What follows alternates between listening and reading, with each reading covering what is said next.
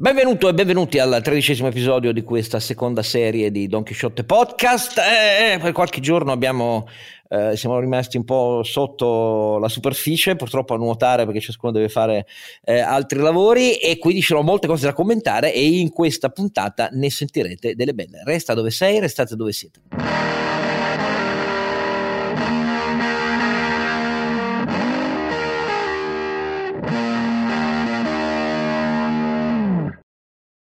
Don Chisciotte è sempre il vostro Oscar Giannino, carissimo e carissimi che ci ascoltate e grazie sempre naturalmente e insieme a lui eh, le due luminose guide al suo tenebroso cammino di cieco, oramai è un Don Chisciotte che va a cavallo ma ci devono pensare i cavalli e chi tira la cavezza perché lui non vede più niente, non sa più niente, è completamente rimbambito e eh, la prima guida perché io sento il pesante zoccolio dei cavalli del suo mulo di fronte a me quindi lo sento con le orecchie e naturalmente il nostro Sancio.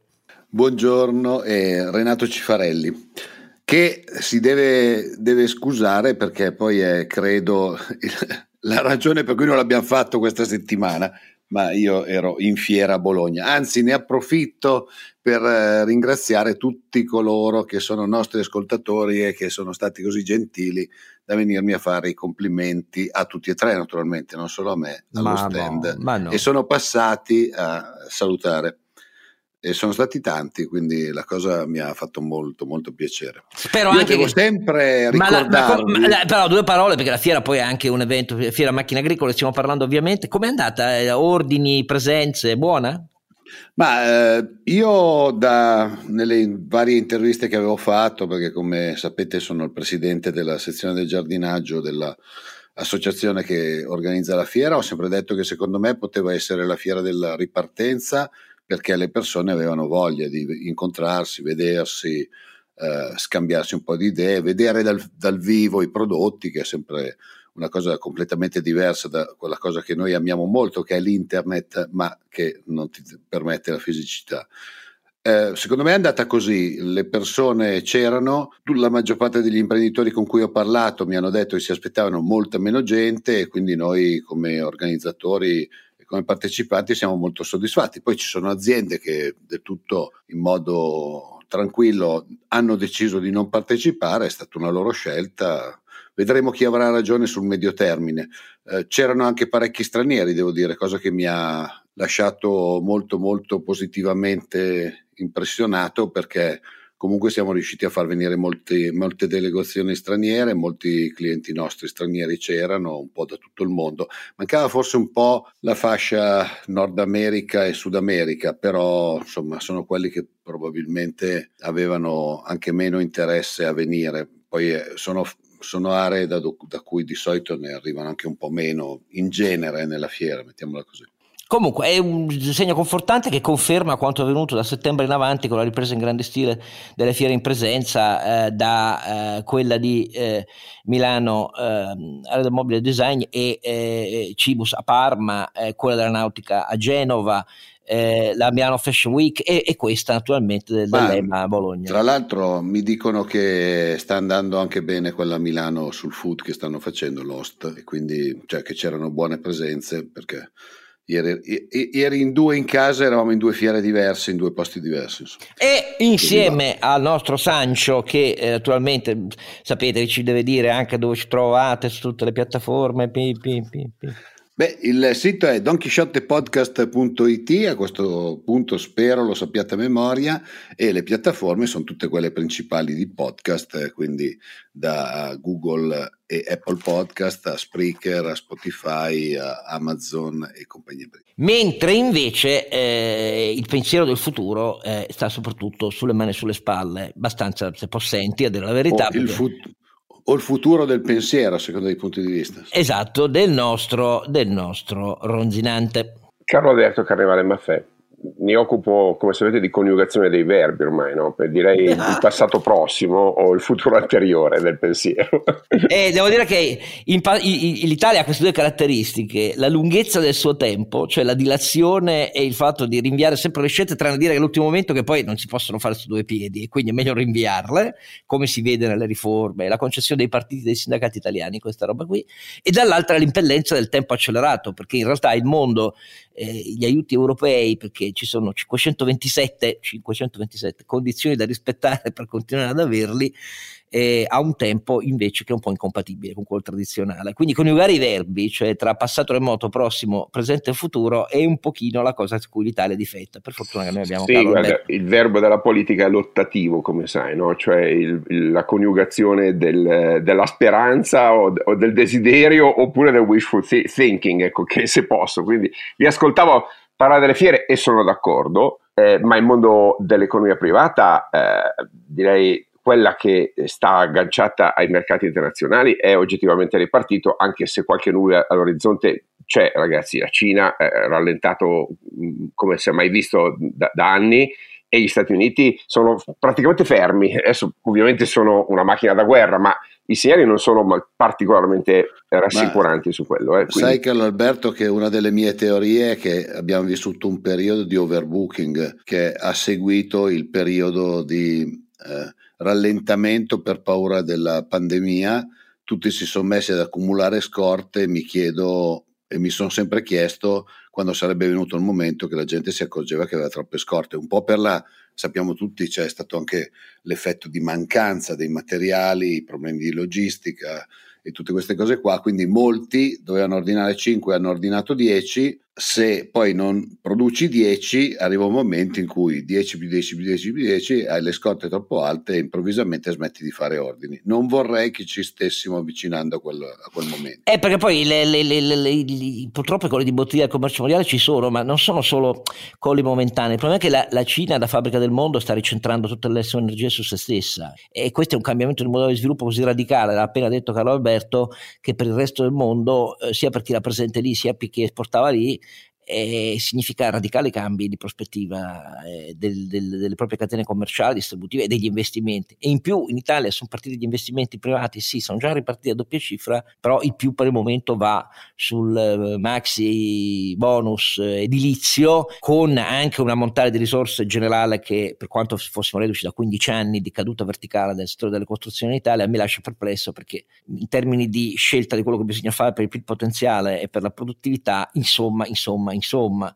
E poi, e, e, poi, e, e quindi questo testimonia che la difficoltà delle, delle, imprese e da giugno che l'andamento della produzione industriale tende a perdere velocità del tasso di eh, ripresa e di ricrescita e l'astruzione dei consumi eh, come traino, sia pur sì, questo rimbalzo che sa del 5, 7, 5, 8% almeno quest'anno, molto positivo, però eh, tutti dicono che l'andamento, lo stock dei consumi anche nel 2022 resta inferiore a quello del 2019, perché lì ci sono problemi eh, di basso reddito disponibile dopo 15 anni di caduta e, e, del fatto che se non arrivano scelte rapide su riforme strutturali eh, per meno tasse, fisco e contributi eh, su lavoro e impresa, insomma l'orizzonte resta solo degli investimenti pubblici e quelli privati dovranno fare nuovi conti da che tutti si immaginavano che ripartissero chissà come. E quindi questo bisogna vedere. Ma caro Alberto, comincia tu però.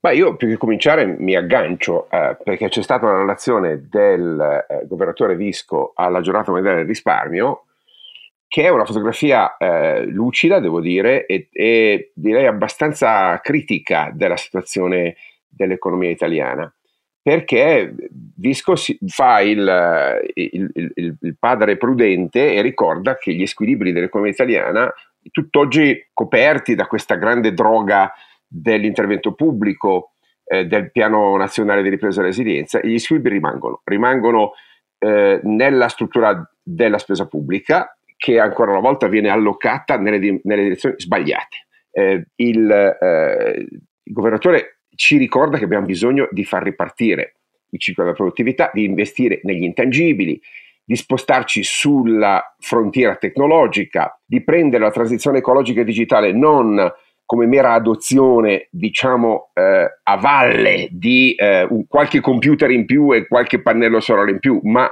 eh, come tema per rinnovare profondamente i sistemi produttivi, adottare nuove tecnologie a monte e questo non sta avvenendo. Hai citato, caro Oscar, il eh, bonus 110%, che è eh, esattamente la sindrome di cui stiamo parlando, e cioè mettiamo qualche pezza, qualche cappottino a qualche casa, eh, di, di, fatto finanziando i benestanti con un modello regressivo, qualcosa che sì, mh, alimenta il, eh, mercato immobiliare, il mercato della filiera del, del, dell'immobile, che è stato trascurato e avrebbe meritato ben altre attenzioni, ma che non, non innesca un percorso di, eh, virtuoso diciamo, di aumento della produttività, tenendo conto appunto che l'Italia ha la filiera dell'immobile più pesante in termini di impatto sul PIL, ma anche meno efficiente d'Europa. Quindi noi dovremmo intervenire sui processi della filiera dell'immobiliare invece che garantire eh, ehm, una, una, di fatto un, un, un diritto all'investimento senza freni e senza logiche di ritorno, come il 110, che ricordo è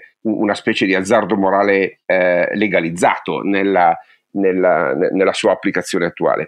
Ma, nella speranza che paghi lo Stato. Nella insomma. speranza che paghi lo Stato, che palesemente poi cambia idea, poi magari Oscar parlerà del fatto che noi continuiamo ad avere un fisco eh, che va avanti a stop and go, eh, che è l'antitesi di quello che ci sta chiedendo l'Europa, cioè di stabilizzazione, di chiara eh, strategia eh, nel medio termine che consenta alle imprese di fare, imprese e anche alle famiglie di fare le proprie scelte di investimento. Tutto questo non sta avvenendo, mi dispiace ricordarlo perché ovviamente eh, persone come Daniele Franco e come Mario Draghi ne sono perfettamente consapevoli e, e, e, non ho dubbi che abbiano questa stessa lettura, che è una lettura, se volete, tradizionale, mainstream, ma che in Italia si scontra poi con un dibattito delle forze politiche che è eh, esattamente antitetico a questi temi. Tornando a Visco che ci ricorda il cambiamento delle proiezioni demografiche in senso negativo, lo, lo, lo, skill shortage che sta bloccando eh, il, eh, il, la capacità di mettere a terra, per esempio, i piani di esecuzione del PNRR, ma mancano le professionalità e, e non c'è tempo per formarle rispetto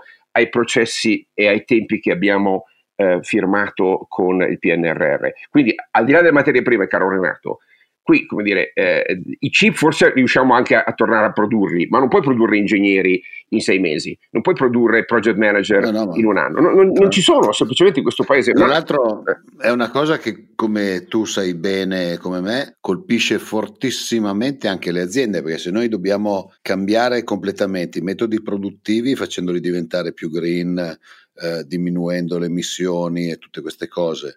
Dobbiamo cambiare tutta la parte di motorizzazione, che sia poi delle macchine agricole che abbiamo visto questa settimana in fiera, delle automobili o dei motorini o di qualsiasi altra cosa. Noi dobbiamo passare ad elettrico e eh, gli ingegneri che ci servono per fare tutto elettrico non ci sono, cioè le aziende come la mia in questo momento si stanno scontrando con una situazione in cui hanno un sacco di ingegneri meccanici, dovrebbero cambiare gli skills delle persone che fanno la pianificazione dei prodotti e progettano i prodotti e fanno ricerca e sviluppo, ma non li troviamo. È, è, così, figurati, sai, io sono invece nel business della produzione del capitale umano e ti posso garantire che i cicli di produzione di un bravo analista, project manager, analista finanziario, eh, uomo di analisi di mercato, eh beh, sono 3-5 sì. anni, eh, insomma, questi sì, sono i fatti. Non è che gli fai fare il corso e dopo no, tre no, mesi no, è pronto. No, no, purtroppo no. Quindi, chiudendo un pochino e eh, riferendomi a rischio, e, e raccomando a tutti di leggere questa relazione che è asciutta, ma, ma merita, ecco, merita, perché quando Visco fa eh, il suo mestiere di, eh, di analista, lo, secondo me lo fa bene,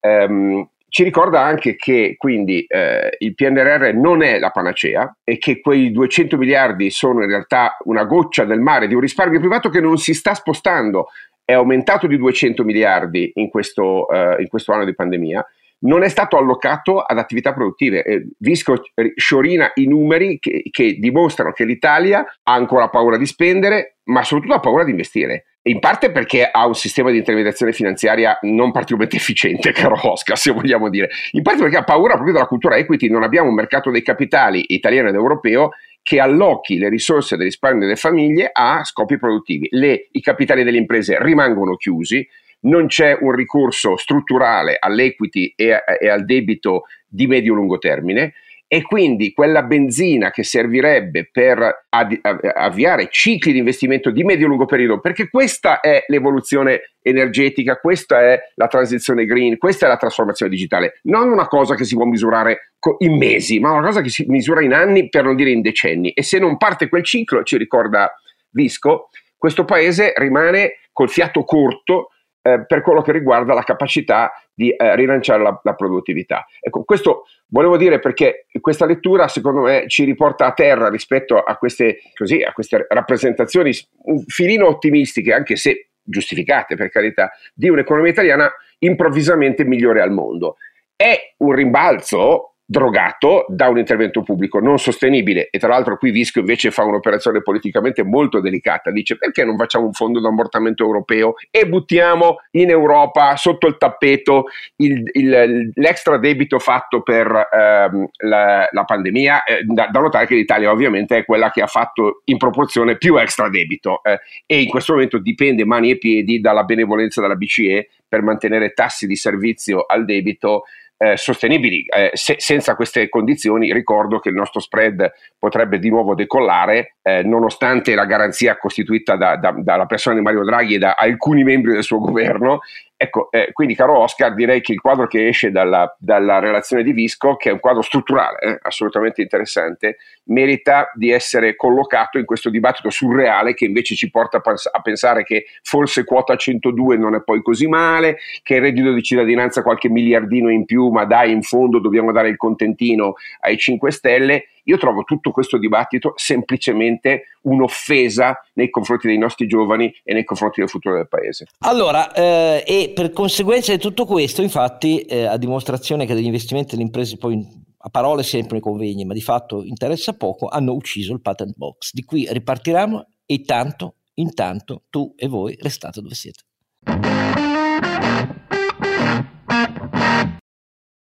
E grazie di essere eh, sempre eh, con noi, con eh, me e con eh, Calbert Renato Caffè e Renato eh, Cifarelli. Allora, nel frattempo, poiché ci apprestiamo a una manovra di bilancio che dovrebbe essere la prima, diciamo così, delle manovre di bilancio successive degli anni della svolta radicale, delle riforme strutturali e così via, succede quello che ha detto Carlo Alberto Carnevale Maffè, cioè partiti e sindacati continuano a chiedere più risorse per eh, iperpensionare eh, altre centinaia di italiani, dopo i 350.000 di quota 100 che ci costano oltre 12 miliardi di mila al 2018, già ci costeranno così. E che hanno prodotto non il triplo di nuovi assunti, ma no, una no. frazione di nuovi assunti, cioè meno, no. uno su tre, non tre su uno, giusto per ricordarlo esatto. agli italiani. Continuano, continuano, a dire che lo fanno per, per dare spazio ai giovani. È... Vabbè, è, è, completamente falso. Il problema è che i sindacati hanno bisogno di più pensionati da iscrivere, perché questa è la mala realtà, eh, e non si occupano di chi il lavoro non ce l'ha o è più debole, perché sono contrari anche a politiche attive del lavoro efficienti nel frattempo. Infatti, eh, i 5 Stelle vogliono più soldi per un reddito di cittadinanza senza riformarlo. Per riformarlo bisogna levare la parte di politiche attive hanno, hanno, fatto assumere 423 persone, questo lo dico, la dice tutta, su 500 milioni di dotazione ad hoc solo per questo. E, eh, Quindi abbiamo cambiare... speso 1 milione e 300 mila euro per ogni posto di lavoro, se li avessimo esatto. pagati per tutta la vita per fare nulla ci costava di meno a questo punto. E in, più bisogna, e in più bisogna levargli ovviamente, cambiargli i criteri di attribuzione che mm, con la cifra standard attuale ottengono il fantastico effetto di non intercettare tutti i nuovi poveri assoluti del sud che nel 2020 sono aumentati aumentati in percentuale eh, doppia eh, più qualche cosa rispetto a quelli del sud, perché eh, se non si fa col criterio regionale a parità potere d'acquisto, quindi diversificato come si calcola la povertà assoluta, tu diventi povero assoluto del nord, ma il reddito di cittadinanza non te lo becchi.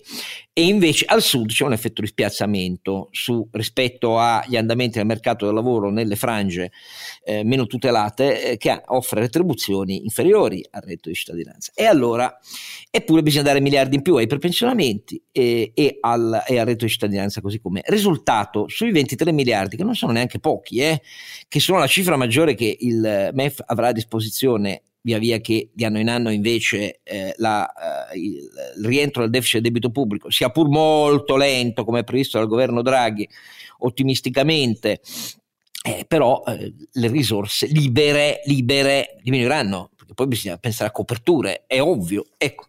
Eppure di questi 23 miliardi bisogna continuare a dare una parte rilevante a misure come queste, che guardano al passato remoto, guardano a interessi breve, elettoralistici e, e non hanno a che vedere col PIL potenziale del paese. Qual è l'effetto? Che eh, il MEF deve racimolare risorse da destinare a questo, invece che alla parte che riguarda la riforma fiscale e crescita investimenti. E questa è la mara verità che già si vede in quello che è avvenuto. Non è solo nei 7-8 miliardi destinati a quello che viene annunciato come intervento energico su cuneo fiscale e che probabilmente riguarderà invece solo un'aliquota fiscale, cioè l'IRPEF, ma non toccherà il vero cuneo fiscale, record che ci opprime, che è quello dato dalla somma di contributi a carico del lavoro dell'impresa per previdenza, sanità, assicurazione sul lavoro, incidenti e così via.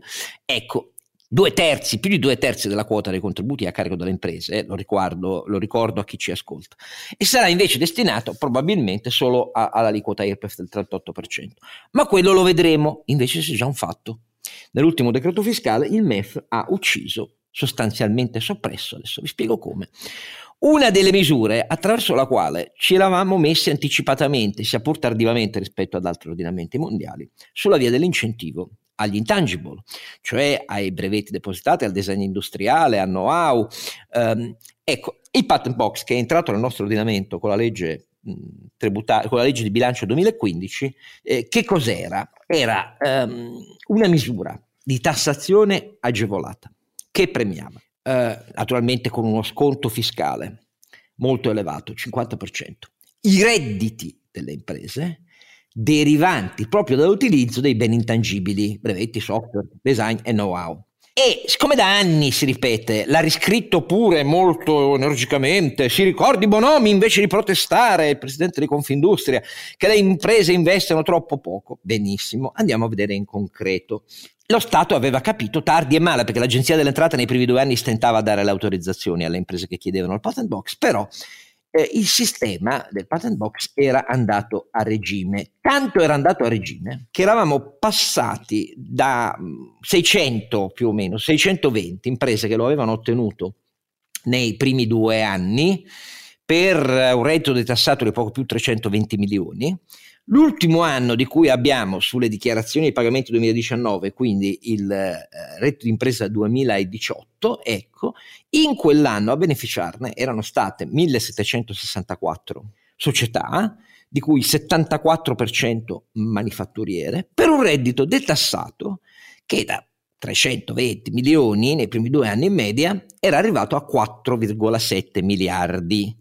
E il problema è che, siccome le imprese investivano e il reddito detassato aumentava, il provvedimento funzionava troppo, troppo bene.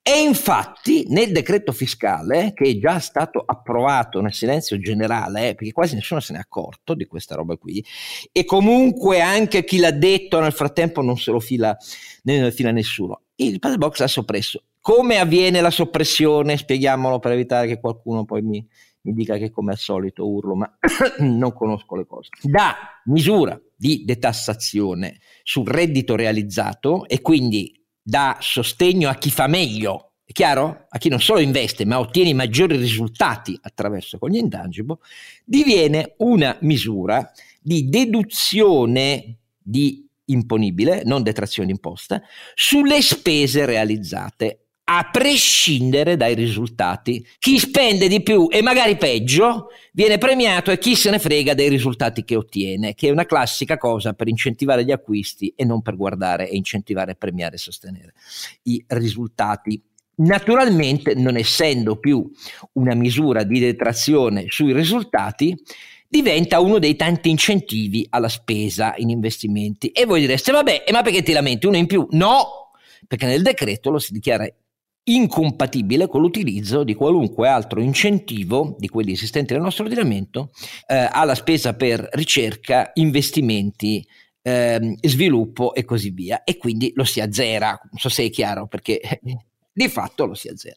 Questo è quello che avviene nel paese in cui poi tutti alzano il ditino contro le imprese perché non investono e se c'è una misura che funziona, però intanto la uccidiamo. E questo è il risultato dei partiti e dei sindacati che continuano con lo specchietto retrovisore e del Draghi e Franco che sono costretti a registrare questo assalto alla diligenza. Tenteranno di fermarlo sulle pensioni, ma non ci illudiamo, eh, perché sindacati e Lega, ma non solo la Lega, dicono, eh, un pezzo del PD, dicono, eh, beh, ma insomma, mica potete lo scalone Durigon fantastico, il leghista Durigon che continua a dettare la linea della Lega su questa materia malgrado abbia perso il posto al governo perché nostalgico di Mussolini, Durigon dice beh ma ci si riduce all'ultimo momento, mica possiamo tornare alla Fornero, ci si riduce all'ultimo momento perché tutti hanno impedito una soluzione per tempo, questo è il punto, per poi poter dire beh all'ultimo momento però eh, dobbiamo fare al massimo quota 102, anzi no non va bene neanche quota 102 perché i sindacati hanno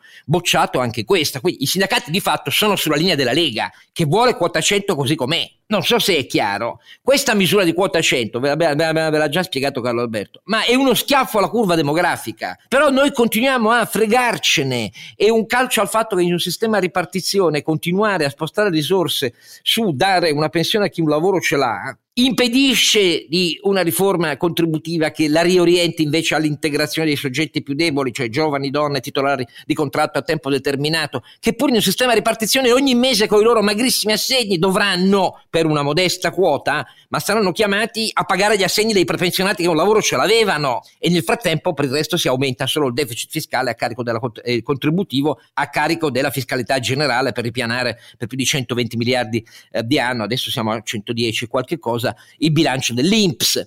Allora, non è che possiamo fare i convegni, cambia l'Italia e poi in sostanza nella realtà dei fatti, al di là eh, di tutte le demagogie, queste sono le misure che si assumono. Perché diventa un problema serio che non intacca il fatto che Draghi è il, migliore, è il migliore di tutti, ma intacca il fatto che non ci sono le condizioni di intelligenza generale per consentirgli di fare le migliori scelte. E quindi adesso il governo dovrà passare per le prossime settimane a tentare di architettare soluzioni per diminuire l'impatto sul totale delle risorse e per diminuire l'impatto sulla decrescita del PIL potenziale, ma è cosa diversa dal dire c'è un afflato di convergenza e convinzione generale verso queste misure. La vera questione da porsi è per quanto possiamo andare avanti così prima che l'Europa se ne accorga e che chiuda il rubinetto siamo già al punto, visto che in settimana c'è la cabina di regia per il PNRR che riguarda i ministeri, che i ministeri chiedano affannosamente a tutte le società partecipate sotto, mandateci progetti, mandateci progetti,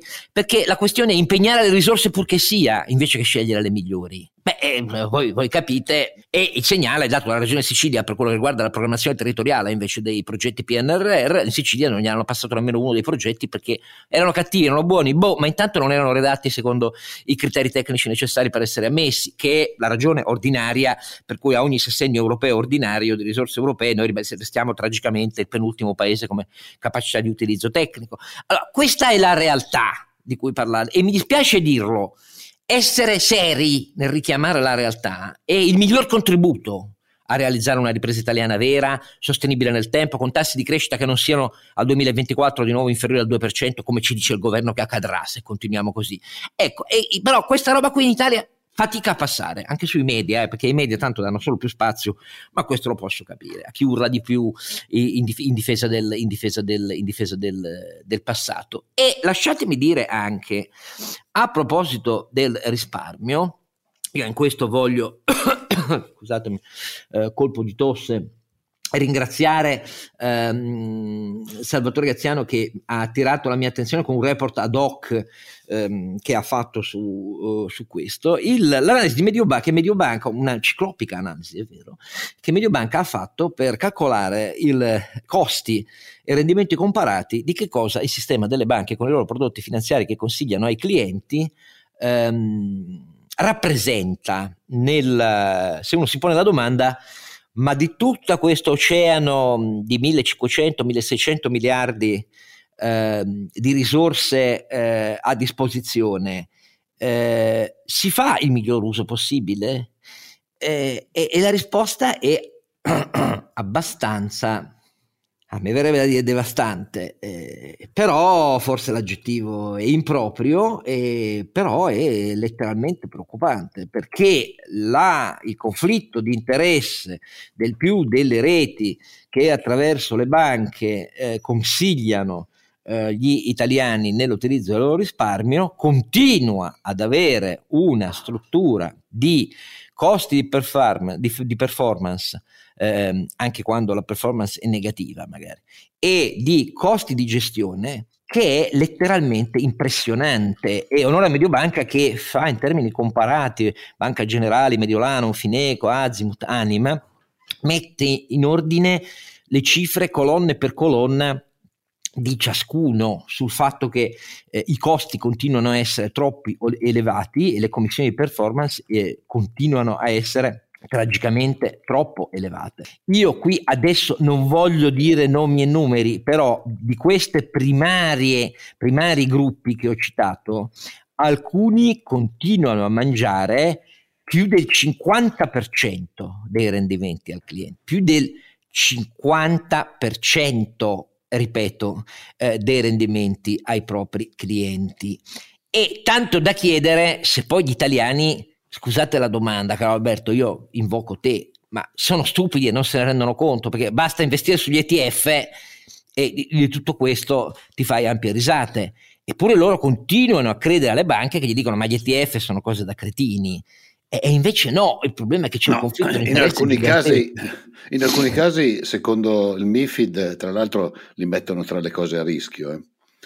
Perché no, loro dicono ai clienti vengono Salvatore... classificate come, come, come, investimenti di rischio troppo elevato rispetto al profilo MIFID che il cliente ha in moltissimi casi. Ma infatti Salvatore Gaziano c'è un approfondimento di soldi expert, eh, eh, andatelo a vedere su questo, parte proprio dal caso di un cliente che gli dice la mia banca ha detto no, gli ETF sono rischiosi, lei è un cliente di profilo rischio tranquillo, quindi gli ETF non fanno per lei, è pura speculazione, cioè cose pazzesche. Però Oscar, ricordiamolo, siccome noi non possiamo dare eh, raccomandazioni di investimento, che il problema qui non è indicare un prodotto o un altro, ma richiedere l'efficientamento della filiera della consulenza finanziaria in Italia, che rimane, secondo ESMA, tra le più inefficienti d'Europa per la frammentazione delle banche, per la mancata evoluzione tecnologica. Dai, lo sappiamo, e le banche stanno scaricando sulle commissioni ciò che non possono ottenere sul mercato del credito, visti gli interessi in assoluto bassi o addirittura negativi e vista la situazione fondamentalmente di repressione finanziaria che abbiamo lato,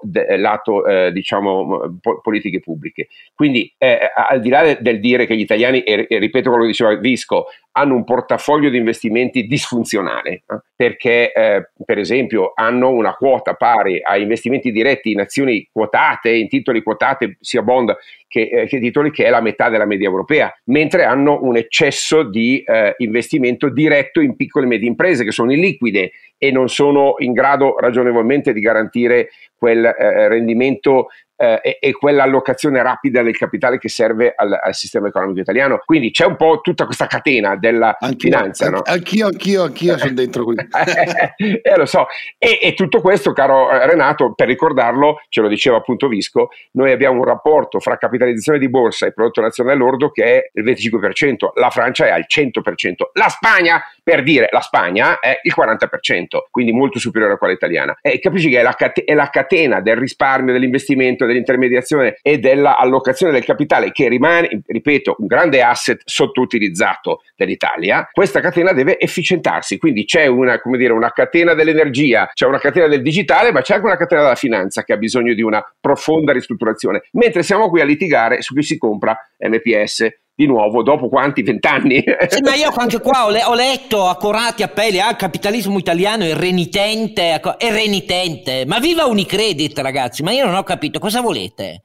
Per fortuna che c'è Orcel che fa i conti e naturalmente dice per effetto dei vostri errori ci dovete mettere 7 miliardi per mettere al riparo e fare un'operazione di mercato. Lo Stato dice no. Eh allora ho capito, ma non è che a quel punto la colpa è del privato. La colpa è dello Stato che ha fatto nei miei PS quello che ha fatto. Adesso io magari mi sbaglio, caro Alberto, magari la pensi. No, no, no, io penso che eh, Unicredito faccia bene a difendere le proprie ragioni. Ricordo che l'ultima volta che abbiamo svenduto le banche eh, venete le abbiamo pagate come cittadini, non le abbiamo mica, non le ha mica pagate chi le ha comprate. Intelligentemente, eh, sia chiaro, eh, devo dire tanto di cappello per, cioè, per l'opportunismo, no? Ma qui in questo caso. Il mestiere di chi guida l'azienda è far risparmiare l'azienda, non lo eh, Stato. Eh, esatto, esatto. E qui lo Stato vuole ovviamente togliersi una grana, una grana che ha creato la politica, ricordiamo, non è colpa di chi lavorava e chi lavora in MPS, è, è, colpa della governance che ha, eh, ha, ha devastato un patrimonio nazionale eh, e, e una storia dal mio punto di vista come dire, che meritava tutt'altro destino. Ecco, qui oggi ovviamente siamo di fronte di nuovo a ipotesi di spezzatino, di negoziazioni. Finirà come finisce sempre a Taraluce Vino, Oscar, eh, finirà che il conto lo paga, lo paga il, il, il, il contribuente, magari eh, affettando quei 7 miliardi di differenza che ci sono oggi tra la richiesta di Orcel e eh, quanto è disponibile a spendere lo Stato, affettandolo in, uh, nel, nel, sotto, dire, nel, nelle, nelle, pieghe degli investimenti delle partecipate, delle controllate. Sì, un, sì, sì. un, pezzo a MCC, esatto. ad Amco, SGA, eccetera, eccetera. Cioè, però, ragazzi, che, che, questo sia colpa del capitalismo privato vuol dire che avete gli occhiali dell'ideologia, eh? cari direttori di giornali sulla testa, perché eh, francamente io non ho capito. Cioè, il privato a cosa serve? Gli si spegne ciò che serve per crescere, farlo investire di più e nel frattempo si dice mettete mano alle vostre borse perché dovete soccorrere lo Stato che ha sbagliato le sue scelte dovete soccorrerlo e quindi accollarvi imprese inefficienti a scapito della redditività di chi mette i soldi invece e li investe nella propria impresa, nella vostra impresa. Bel ragionamento, cari direttori. Ma la verità è che questi direttori sono pezzi di questo sempre a volte, eh, perché, perché vedono un'Italia con gli occhi del passato. Per molti il Covid è il grande gioco di tornare agli anni 70 questo è il punto di fondo. Quindi non sto distinguendo. Beh, con l'inflazione sto, ci siamo già. No, non sto, dicendo non sto parlando. No, no, no, negli anni 70 l'inflazione è più elevata di questo, però beh, potenzialmente potremmo tornarci. Perché va distinto. Un conto sono le frange radicali, gli anarco-insurrezionalisti, l'estrema sinistra e poi i fascisti. Che fanno è anche un pezzo di gioco, destra, comunque. è un pezzo di sindacato che ha flirtato con i Novax e i No Green Pass eh, dicendo sempre che occorreva altro.